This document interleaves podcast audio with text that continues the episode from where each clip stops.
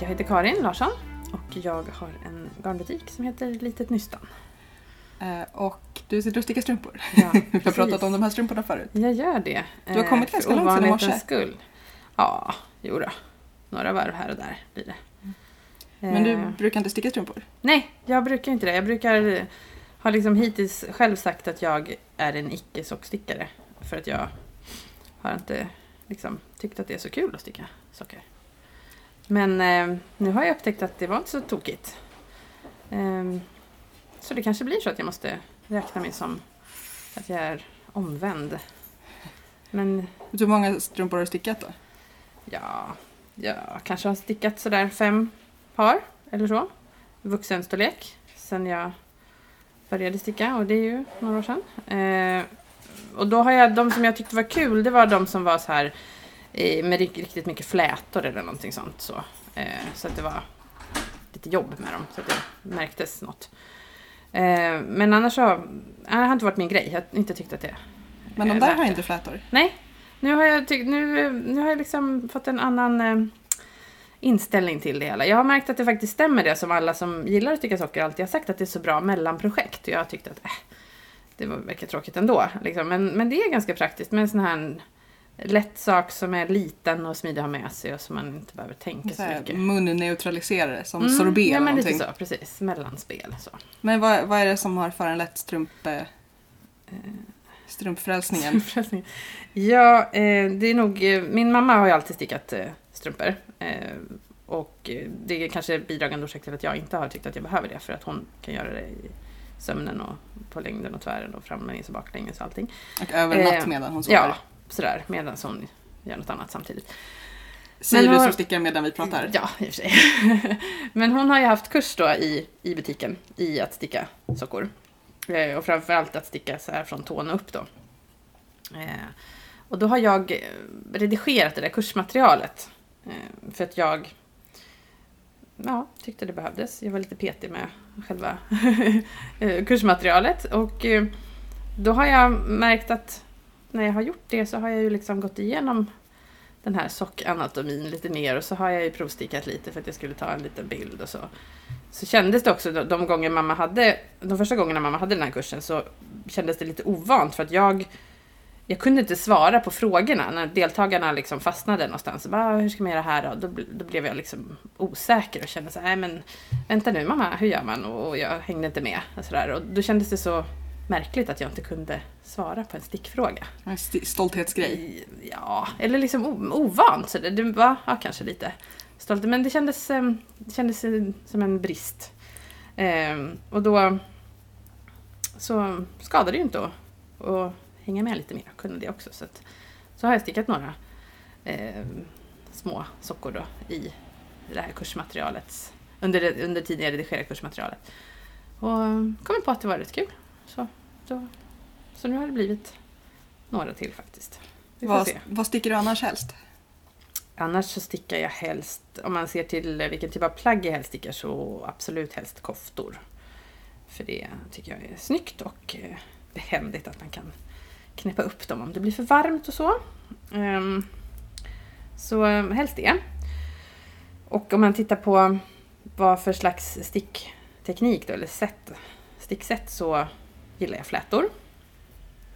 Och eh, jag gillar strukturmönster men också randigt tycker jag är ganska kul. Sticka ränder, det tycker jag är... Så en, en randig och- flätkofta Nej, skulle vara... inte randigt och flätor ihop. Det är så roligt ska vi inte ha. jag på säga. Det tycker jag inte är så snyggt men, men eh, antingen eller. Så. Flätor gör sig nog bäst tycker jag i ganska så Vad, vad sticker du helst inte då? Nu när du har släppt strump... eh, Ja, ehm, poncho tycker jag är ett otroligt meningslöst plagg faktiskt. Du, du har fränder i podden kan jag Mm, berätta. jag tycker Vi har ponchokonflikter ibland. Jag tycker det är helt onödigt och ett plagg som jag tror att man använder ytterst få gånger i Sveriges klimat. Det är väl kanske typ två förmiddagar per år som det funkar att ha poncho kanske, tycker jag. Men så tycker jag att de flesta inte är så snygga heller om jag ska vara ärlig. Så det poncho i ett tjockt mohairgarn, det är väl typ den sämsta kombon för mig personligen. Faktiskt. Hur började du sticka? Ehm, jag började sticka som jag minns, mitt första minne av att jag stickade var att jag stickade hos min dagmamma. Och jag, kan, kanske var, jag kanske var fem år, typ. Och då stickade jag rätstickning och något som antagligen skulle bli en grytlapp eller dockfilt eller gosedjurs En fyrkant. dyna något sånt där. En fyrkant. Och eh, mitt minne av detta är eh, ett misslyckande. Jag tror att det är därför jag minns det så tydligt. För det var att jag hade då stickat, jag hade liksom tagit upp stickningen och vänt mitt på varvet liksom och stickat åt fel håll. Och då blev det ju inte bra. Och alldeles för fult tyckte jag. Och ingen förklarade att det Nej. där är en teknik, det är en, en designgrej. Ja, precis. Nej, det var ju bara fel, tyckte jag. Så att det, det, var, det är så här, inte så positivt minne. Eh, men sen så minns jag ju att jag stickade mitt första, liksom, som jag minns senare, första mer riktiga plagg. Då kanske jag var 11, 12, något sånt tror jag. Och det var en eh, ganska stor, det här var ju då på 80-talet, eh, stor eh, tröja. Så här lite blockrandig med någon slags diagonalränder också i, i ett eh, knallrosa och vitt akrylmohair blandning. Det låter väldigt 80-tal. Mm, det var det. Det var så lite gnissligt garn nästan. Så här, så att det, mm, men jag hade valt färgerna själv och tyckte det var jättesnyggt. Har du kvar den? Nej, jag har faktiskt inte det. Ehm, Den blev, en, den blev stalltröja sen efter ett tag. Så den var, ja, den var inte så vacker i slutet av sitt liv tror jag. Ehm, Den har jag inte kvar, jag vet inte riktigt, minns inte vad som hände med den. Så. Men ehm, eh, ja, det var ju ganska avancerad sådär. Eh, inte bara randigt då, utan det var ju som sagt med att byta färg på, på samma varv, liksom, tvåfärgsmönster delvis som blev jättebubbligt och hade dragit ihop sig. Jag hade stickat alldeles för hårt och sådär. Men det, ja, det blev inte det i alla fall. Och sen har du alltid fortsatt sticka eller? Ja. Enda gångerna jag har haft så här långvarigt stickuppehåll är faktiskt när jag varit gravid. För då, alltså då brukar ju många andra säga så här att och då blir man så här, då ska man boa och då börjar man sticka. Även folk som inte annars stickar blir så här, åh, jag måste göra något gulligt till lilla bebisen. Och jag kommer ihåg att jag tyckte bara att det var, åh, vad tråkigt, åh, vad trött jag är. Jag orkar inte komma på någonting och jag hade ingen alls lust att sticka. Men jag, pliktskyldigast liksom, gjorde jag några små koftor och så. Eh, och någon filt faktiskt. Eh, båda gångerna. Men sen gick det över. så kom det tillbaka. Så det det var, var- det så, det någon barnet, barnet kom ut och sen så Mm, ville du sticka igen? mm, lite så. Vilken intressant eh, Mm. g- störning. Ja, jag var, så, jag var nog för trött tror jag. vet inte. Men eh, det är lite, för det brukar som sagt, många blir ju tvärtom. Att det blir sådär jätte boa, gulligt, mysigt så. Eh, men jag, jag tror inte jag, jag tappade liksom inspirationen lite. Men den kom tillbaka som tur var. När kom idén om en garnaffär? Oh. Det var liksom lite mer en tillfällighet egentligen. Jag hade jobbat, jag hade jobbat i 12 år tror jag på regeringskansliet. Och eh, tyckte nog att jag eh, behövde göra något annat. Men som det kan bli när man har gjort samma sak väldigt länge, att man på något sätt tror att man inte kan göra något annat. För att nej, men det här är det jag gör och jag har ingen aning om hur man skulle kunna jobba med något annat. Så dök liksom möjligheten upp på så vis att jag fick veta att den garnbutiken som fanns här innan då skulle säljas. Det var till salu. Vad hette den? Marias garn hette den. Så då funderade jag lite sådär. Tänkte att när jag hörde det så tänkte jag ja men det kanske vore ganska kul. Eh, och så funderade jag lite till och sen sa jag det till min man att det tycker jag vore ganska kul. Och då så sa han så här, jaha, ja nej men då kanske vi ska köpa den då. Så, så då gjorde vi det. Så det var lite så här, då bytte jag verkligen rakt av. Eh, Och när var det? det var 2010, så det är ja, fem år sedan drygt. Och känns det fortfarande som en bra idé? Ja, det gör det ju. Det är ju, det är ju om, man skulle, om jag skulle räkna ut vilken timpenning jag har nu jämfört med förut så skulle det ju inte vara så roligt. För det är ju väldigt mycket jobb liksom. Och det är inte någon bransch där man blir jätterik, det kan man inte påstå. Men det är roligt. Det, det, Så den här drömmen som många har om att driva garnbutik, det- du kan rekommendera det? Så länge det Ja, inte är fast jag har aldrig haft liksom riktigt någon sån dröm egentligen kan jag inte påstå. Att det har varit något jag har gått och drömt om. Det kan jag inte säga faktiskt. Jag, har, jag jobbade i garnbutik eh, direkt efter skolan. Gjorde- hade jag här ungdomspraktikplats så då jobbade jag i en garnbutik i ett och ett halvt år. eller Något sånt tror jag. Ehm, så jag visste ju lite vad, det, vad man gör. Liksom så. Vilket ju vad man gör i en garnbutik är ju kanske faktiskt betydligt mer olika saker än vad, vad folk tror att man gör. För att det är ganska mycket som inte har med stickning att göra också.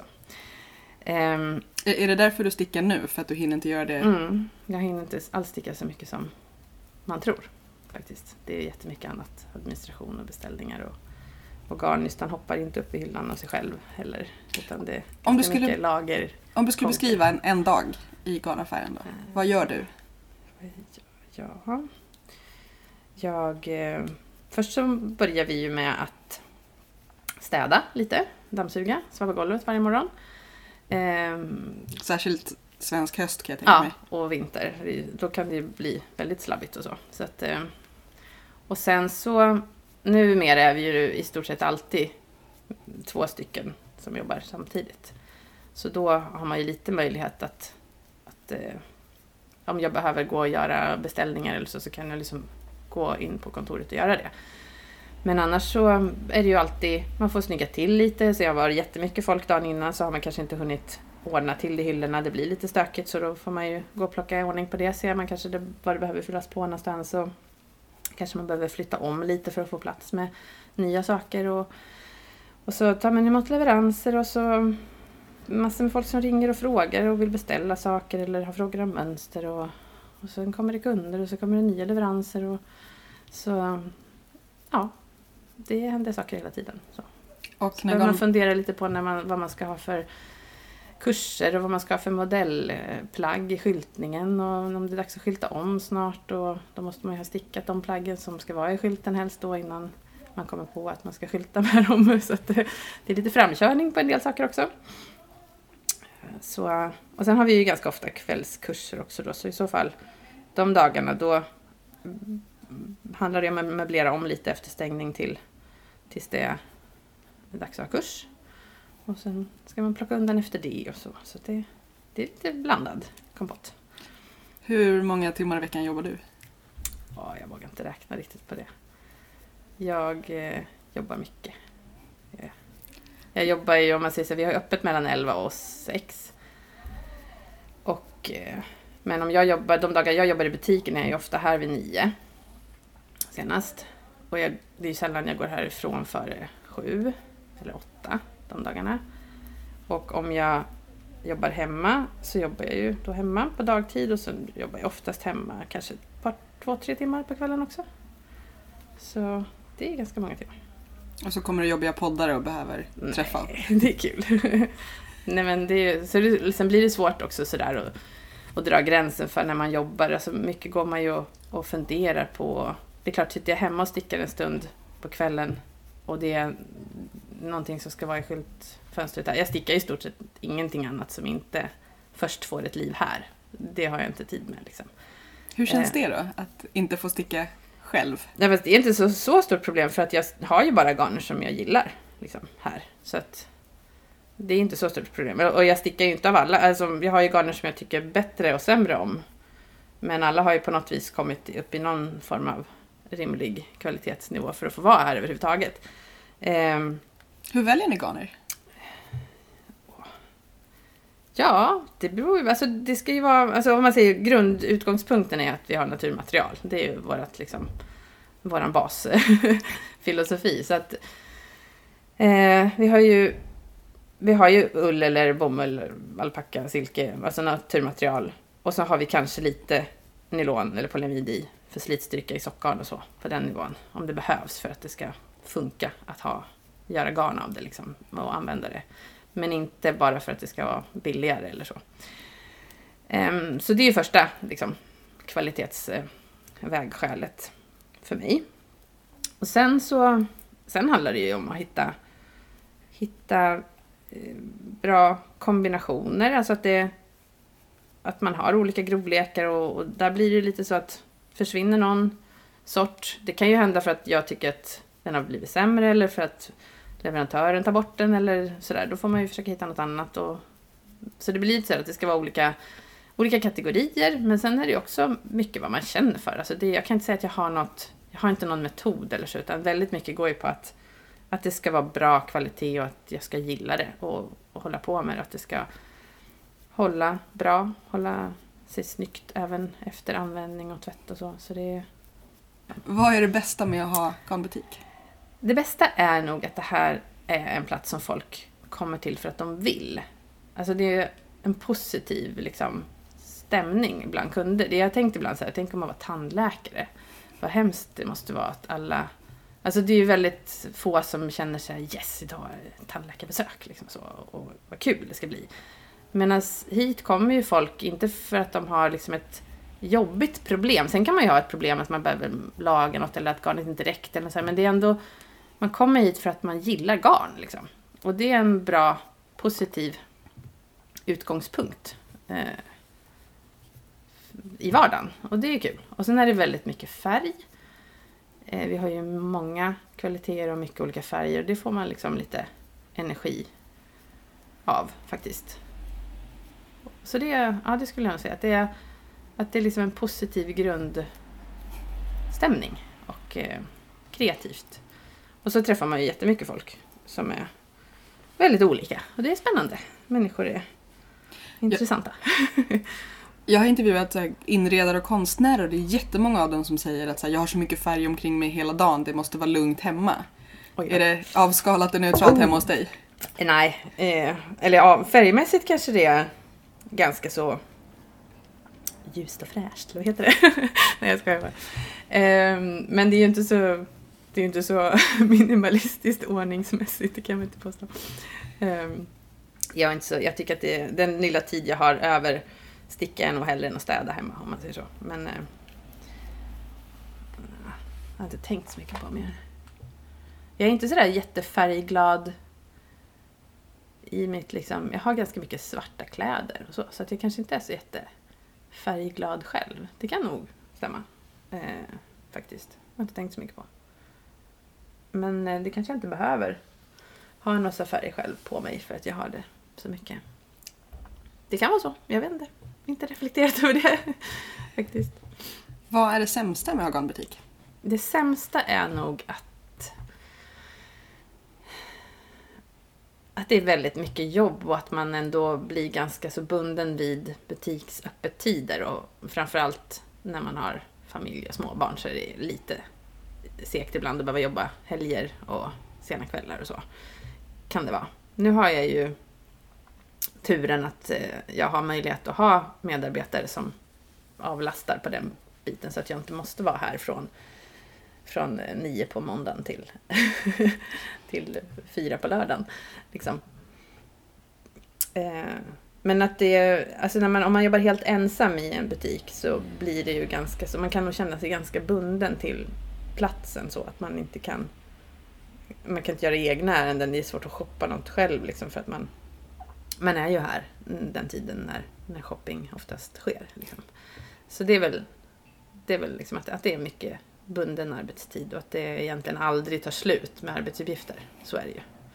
Och så finns det ju vissa som är roligare än andra så det är klart att bokföring och sådana saker är ju inte det som jag tycker är skojigast men det måste ju också göras. Så mycket jobb, det är väl eh, baksidan kan man säga. Utan att gå in på siffror, Mm. är det ekonomi att ha garnbutik? Ja, alltså jag har ju...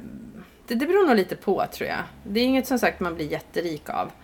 Jag har ju ändå fått ut lön liksom från första månaden. Eh, det har jag ju. Så att jag, jag får ju lön ändå. Det är trevligt. Inte bara i garn utan faktiskt i pengar. Men det är, det är svårt att tjäna några stora pengar på det. Det, det är det ju. Det kan man säga. När bestämde ni att ni skulle ha kurser? Det hade vi ju från början. Det visste jag att jag ville ha från början.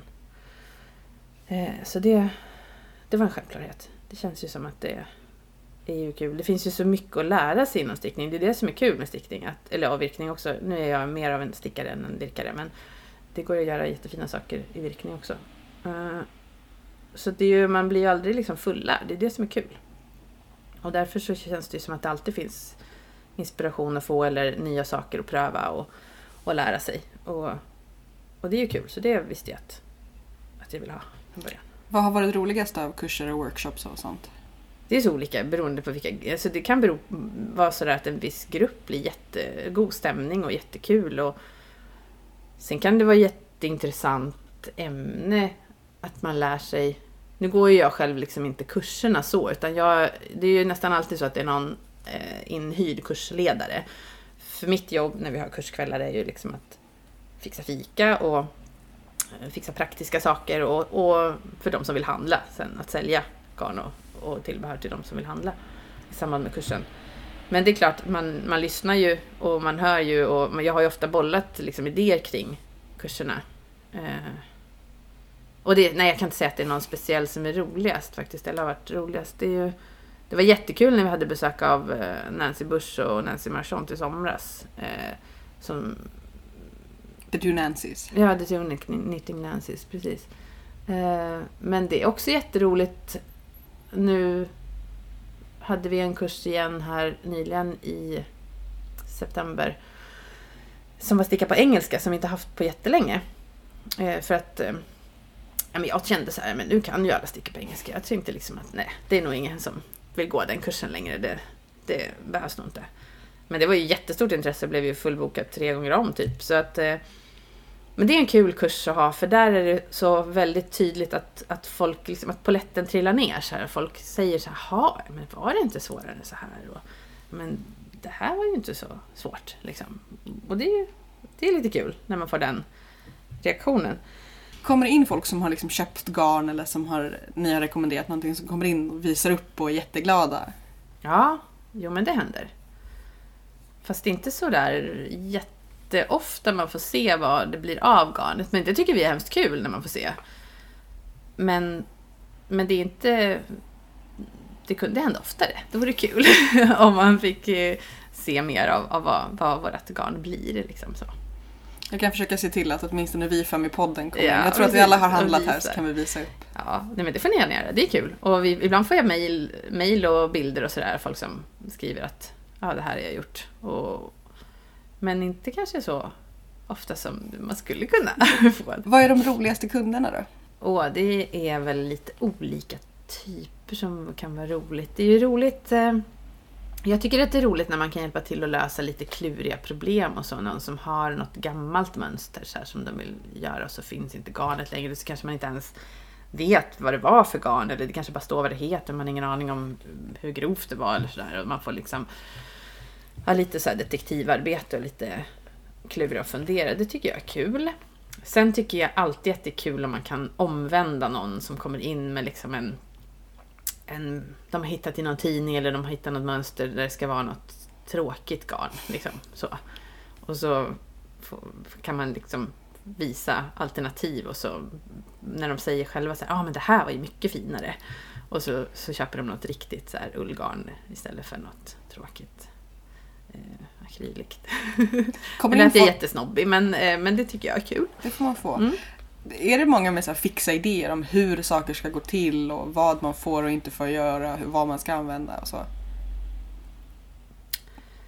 Nja, ja, de finns ju. Det kan ju vara både att man liksom har en väldigt bestämd åsikt, att man vet precis hur det man ska se ut, eller hur det man vill göra ska se ut men man inte riktigt lyckas uttrycka det. Det är väl det svåraste. Eh, faktiskt. När det kommer in någon och säger så här oh, jag skulle vilja sticka en, jag skulle vilja sticka en tröja och den ska vara, den ska vara lite så här och så är det någon så svepande rörelse så här lite mellan armhålan och, eh, höften så här, lite så här så. Och, och inte så tjockt.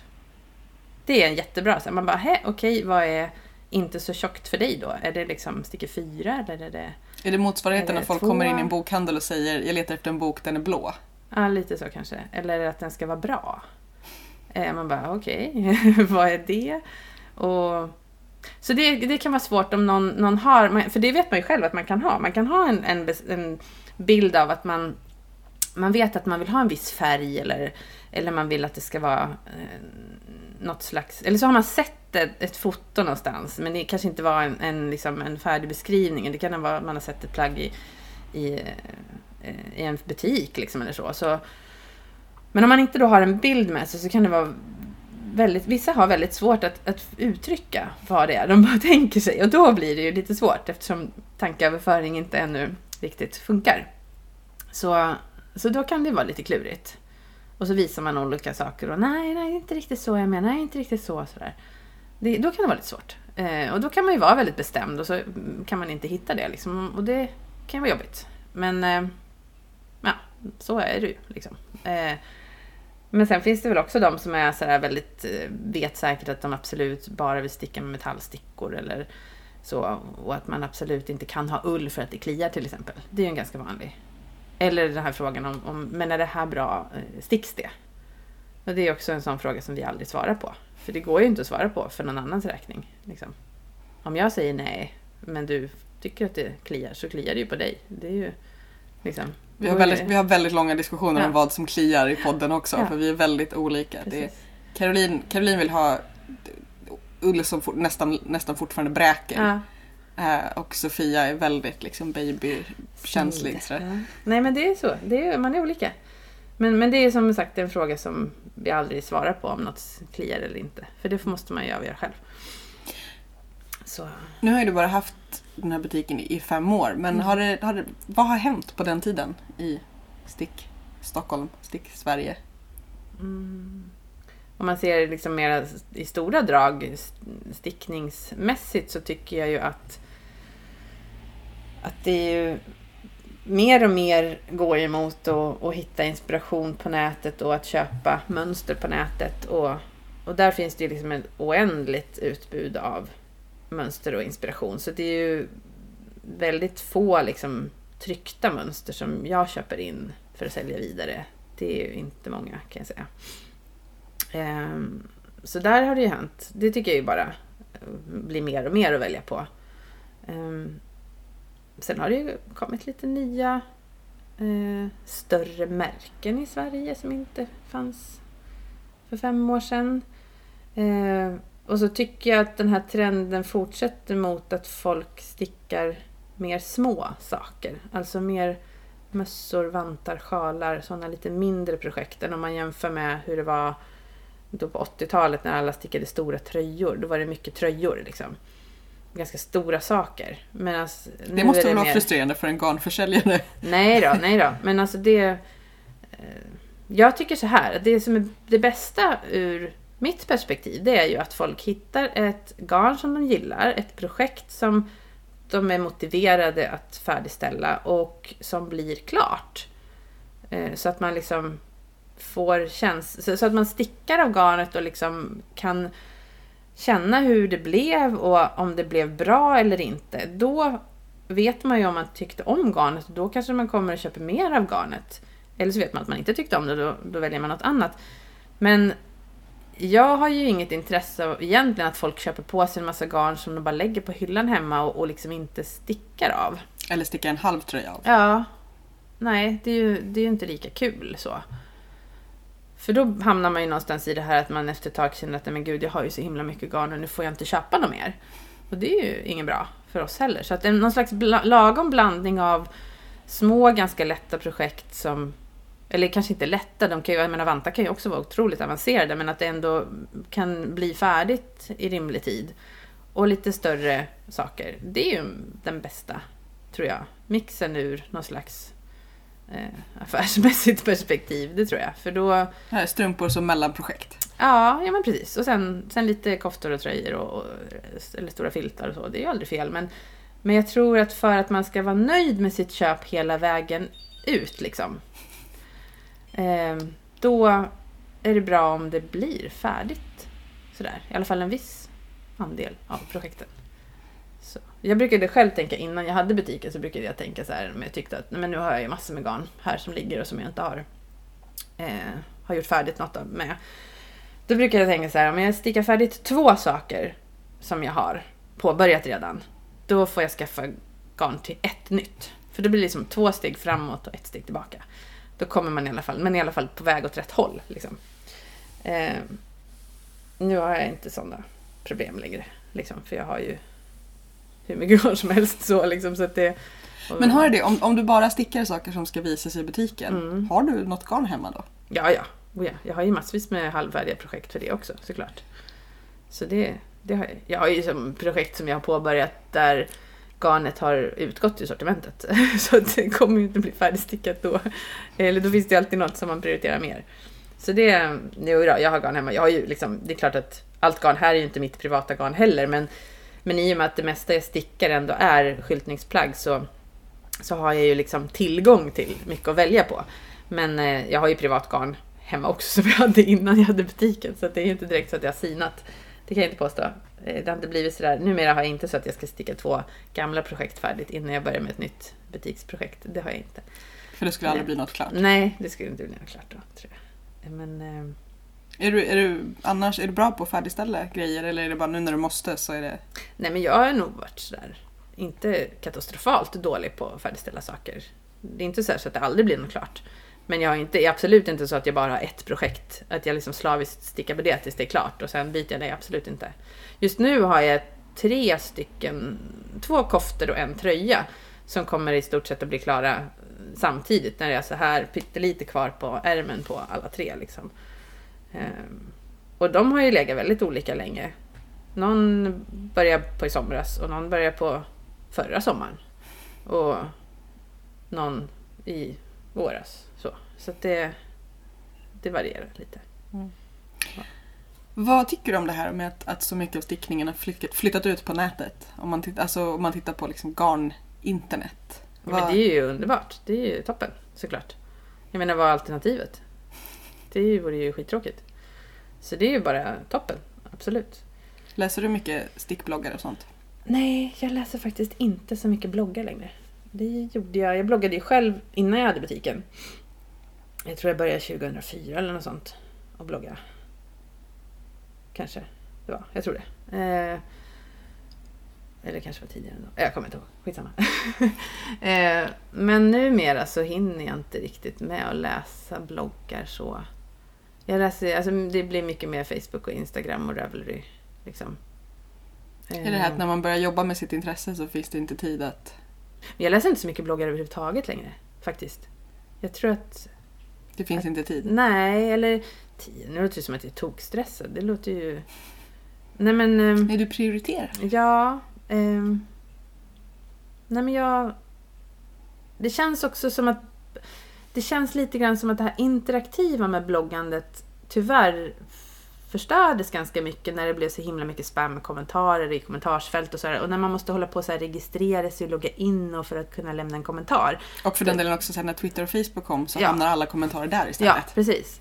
Då blev det, inte- det blir inte lika personligt längre utan det känns lite mer som att bloggar numera är liksom här skriver jag, jag vet inte alls vem som läser. Eller som läsare, som, som en, en bloggbesökare bland andra så vet man inte riktigt vilka andra följer den här bloggen då. Och det blir liksom inte riktigt den här gemenskapen på samma sätt som Instagram och Facebook och Ravelry mer är. Och kanske poddar också då. Så. Om du skulle önska dig någonting i Stick Sverige. Mm. Om du fick liksom bara säga det här är vad som saknas. Helt fritt. Alltså det skulle ju vara otroligt kul om det gick att få ekonomi i att ha fler svenska garnproducenter, alltså på riktigt svenska, som tog hand om svensk ull och som, som gjorde bra kvalitetsgarn i Sverige. Det vore ju jättekul. Men det kommer ju lite fler, alltså det, nu har det kommit ett tvätteri på Gotland Mm. väl? Mm. Eh, och det blir ändå lite, allt fler och fler Ja. väldigt små Precis. spinnerier och färger och sådär. Vad, vad tycker du om det? Men det är ju jättekul. Ni har ju egen, egenfärgat garn också. Mm. Vem är det som gör det? Det är min mamma som färgar. Nej men det är ju jättekul. Och det, alltså, jag, jag tycker att det är väldigt roligt med... Mm, det är väldigt kul med det som vi färgar själva. Och som andra som sådana indiefärger om man säger så. Även om inte garnen alltid är svenska. För det, det finns det ju liksom inte. Så mycket svenskt garn finns det ju inte. Och inte av så många olika sorter som man kanske vill ha. För att färga själv. Eh, det är ju jätteroligt. Och just det här hantverksmässiga hela vägen. Liksom. Och det, nu är det ju, tror jag, kommer att bli också mer och mer populärt att spinna själv och så också. Det märker man ju att det är många som vill som backa ett steg till i kedjan och verkligen göra sitt eget garn. Jag har fått veta att nästan alla kurser är alltid fullbokade. Mm, precis, det förvånar mig inte. Så det, är- det är ju jättekul. Men, eh, och det är, inget, det är absolut inget fel med små, små spinnerier och så, men det är väl just det att de är så väldigt små. Att det blir... Det skulle vara kul om det fanns någon som kunde ha en jämn tillverkning av... Alltså att man kunde få tillräckligt mycket av samma kvalitet och att man visste att den blir ungefär likadan varje gång. Och Du är inte på väg att kanske en- skaffa egna alpackor då? Nej, nej, det är inte. Men det skulle vara kul om det fanns, eh, om det fanns liksom en, en marknad för det. Jag märker att det finns ju väldigt många vi har ju många kunder här, utländska kunder, alltså turist, turister och garnturister om man säger så.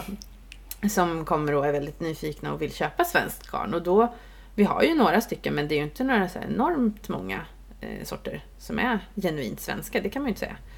Men där måste jag säga, om man nu säger att man kan önska sig saker i, i stick-Sverige, så måste jag nog ändå säga att jag tror att vi har väldigt bra kvalitet på garnutbudet i Sverige, om man säger även internationellt sett. För att eh, det finns, det finns eh, garn, många garnbutiker i andra länder som inte alls har lika stort och varierat utbud som vi har, skulle jag vilja påstå. Inte vi bara här i min butik, utan i Sverige generellt. Så jag tycker att vi har, vi har väldigt bra, eh, bra utbud. Eh, faktiskt. Det, så är det nog. Jag, har, jag reste ganska mycket i mitt förra jobb också. Åkte alltid, varje gång vi var på olika EU-konferenser och sånt så passade mig alltid på att försöka hitta garnbutiker. Och det, det finns mycket som... Det är många gånger jag inte har köpt någonting när jag har varit eh, utomlands i butiker för att jag bara känner att nej men det här var inte så spännande. Liksom. Så. Men det, beror, det är klart, det beror på vad man är ute efter. Men, men generellt sett så tror jag att vi är bortskämda med bra utbud faktiskt och bra kvalitet. Var hoppas du att eh, Litet Nystan är om fem år? Ja, ja vi, jag hoppas att vi är kvar här nu när vi har köpt en större lokal och satsat massa på det. Eh, nej men det kommer vi ju vara såklart. Men jag, jag skulle, så det, det skulle ju vara bra om vi hade fått ordning på en webbutik tills dess måste jag ju säga. För det är ju någon sån här grej som jag känner att det borde vi ju ha haft redan. Men vi har inte hunnit med det helt enkelt. Vi har fullt upp med att bara fylla hyllorna här och sälja i butiken.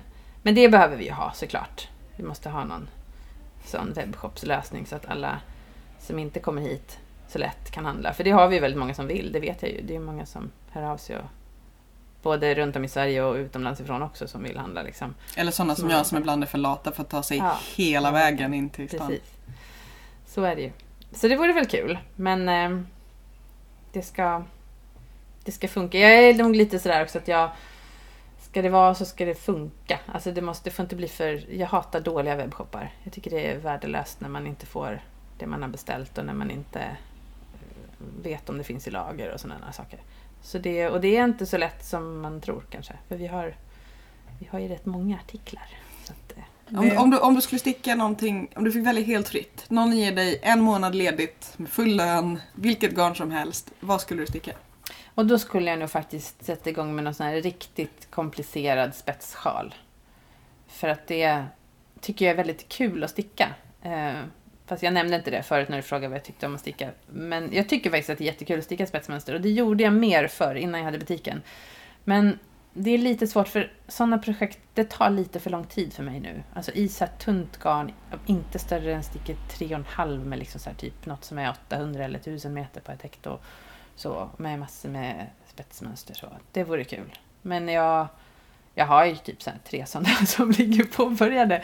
Men de, det är svårt att, att ro i land sådana projekt. Det tar lite för lång tid för att eh, Och det är inte så vanligt som eh, visnings... Eller vad heter det? som skylt. Nej. Som skylt. Jag har några sådana som Ivar stickar. Han hinner med det. Det är bra att någon gör det. Men, eh, men jag själv hinner faktiskt inte göra sådana projekt så ofta. Tyvärr. Jag är absolut inte... Det är en sån där, den typen av stickning är för mig väldigt mycket process. Jag tycker det är jätteroligt att sticka eh, sån, sån typ av, av stickning. Men jag är inte alls så eh, spetssjalig av mig. Jag skulle inte ha den på mig. Jag har, använder dem nästan aldrig de jag har. Liksom. Det är inget jag... Ja, kanske man någon gång går på bröllop eller så, men det är ju inte så ofta man gör det. Så att det är ju inte så att jag har slitit ut dem jag har direkt. Men jag tycker att det är kul att göra dem. Så det är inte så mycket produkt utan mer process. Ser du också på stickning som en så här apokalyptisk överlevnadskunskap? Nej, det vet jag inte. Det var lite för långsamt. ja, ja ehm, nej men det är väl bra att kunna, det är klart. Men eh, överlevnadskunskap är väl att ta i, det tror jag. det är väl mer för att det är så himla kul och för att det är, ja, för att man mår bra liksom av att skapa någonting själv. Jag tror det är många som mår bra av att göra någonting med händerna och det är inte så himla många som gör det i, sitt, i sin yrkesvardag eller i sitt vardagsliv. Eh, så det tror jag. Att det är en tillfredsställelse i att skapa någonting själv med händerna. Mer det kanske än... Och det kan väl vara en överlevnadsaspekt i det, att må bra. Har du många kompisar som stickar också? Ja. Som, som du kände innan du startade butiken? Ja. Fast inte som jag kände innan jag lärde känna dem via stickningen. Men många av dem kände jag innan jag startade butiken. Men jag, jag har nog många stickvänner som, som jag har hittat via stickningen om man säger så. Hur då? På stickcaféer eller? Ja. Stickcafé, stickstämma, stickkurser. På den tiden jag gick på sådana själv. jag inte bara ordnade dem, jag säga. Ja, men då när, jag, då när jag började blogga där i början på, på 2000-talet, då när stickcaféer fortfarande var lite nytt i Sverige så. Då var det ju, lärde jag känna ganska många stickare på det sättet. Skulle jag säga. Varav jag räknar några till mina bästa vänner numera. Absolut. Vad gör du när du inte stickar? Eller... Då rider jag. Det är så himla kul. Det har jag, jag har ju haft tjejer i podden också. Ah. Jag har börjat rida igen efter 18 års uppehåll eller något sånt. Så jag är så här, åh jag tycker det är så underbart kul. Om man kunde sticka och rida samtidigt så skulle jag göra det. För det skulle ju vara jättekul. Men, men ridning är, alltså det tycker jag är jätteroligt. Det, det gör jag så mycket jag kan. Jag har liksom skapat mig fritid för att kunna rida. För jag har inte haft mycket fritid annars de senaste åren, måste jag säga. Jag började faktiskt rida när mina barn började vilja rida. Så gick de på en stallkurs och så, så, så märkte jag så här, men gud, nu är jag ju i stallet två dagar i veckan. Liksom. Och konstigt att jag inte hade känt att jag saknade det innan. Jättekonstigt, jag har tänkt på det, verkligen. Eh, så här nu i efterhand. Att det var mycket märkligt att jag inte förstod att jag behövde det i alla dessa år. Jättekonstigt. Men, men då kände jag så här, men gud, det är helt meningslöst att åka hit och bara hänga liksom, och inte göra det själv. Så då började jag. Och då har man två döttrar som rider och själv rider två gånger i veckan på ridskola. Då vet man var man skickar sin lön. För det är inte billigt heller. Men väldigt kul. Mm. Då kanske vi rundar av. Måste faktiskt lugna ja. oss här nu. Eh, tack så jättemycket för att jag fick prata med dig. Eventuellt så blir det här så långt och bra att det blir ett eget specialavsnitt. Åh herre Jesus. Ja. Det var värst. Ja, nej men det var himla trevligt. Ja, nu när, det, nu när det blev något. Mm, precis. Och jag känner att jag måste börja öppna dörrarna till mitt garnskåp när vi spelar in. För jag tror att det blir väldigt mysigt ljud. Ja, det dämpar bra. Och att man liksom hör garnet, tror jag. Mm, mm. Lite sådär. Psykologiskt. Gör det du. Det låter bra. Vädra det lite emellanåt. Kanske du får någon idé också när du får Ja, ja, man måste slänga upp lite då. Ja. Precis. Och vad händer i Litet Nystan under hösten då? Och under hösten, då har vi ju massa spännande kurser såklart. Um, och de kan man hitta på litetnystan.se ändå väl? Mm, typ. Ja, fast det bästa stället är ju att få, få prenumerera på vårt nyhetsbrev för då får man dem ju uh, snabbast. Alltså de blir ju ofta fulla på en eller två timmar våra kurser. Eller Så, på Facebook? På Facebook, precis. Ja. Facebook och uh, nyhetsbrevet, där skickas de ut samtidigt. Så att man får vara lite på hugget. För, de och vad är det för slags? För ni har en kurs i tvåfärgstickning och klippning. Ja, är den full? jättemånga kurser. Nu Men som vi... börjar ganska strax med det? Ja, just det. Den, den kursen som Ivar Asplund kommer ha som är sån här fler, flera tillfällen på raken. Det är lite nytt för den här hösten faktiskt att vi satsar på att ha en, en lite mer eh, fördjupningskurs med flera kurstillfällen. Den är fullbokad eh, flera gånger om. Börjar nästa vecka.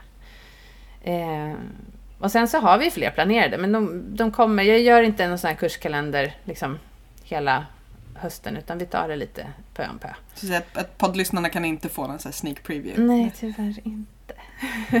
men det kommer några nyheter som vi inte haft förut och några eh, gamla godingar, helt enkelt. Kommer några roliga gäster? Det hoppas jag. Men det är, allt är inte helt klart än faktiskt. Vi vet vad vi lyckas locka hit.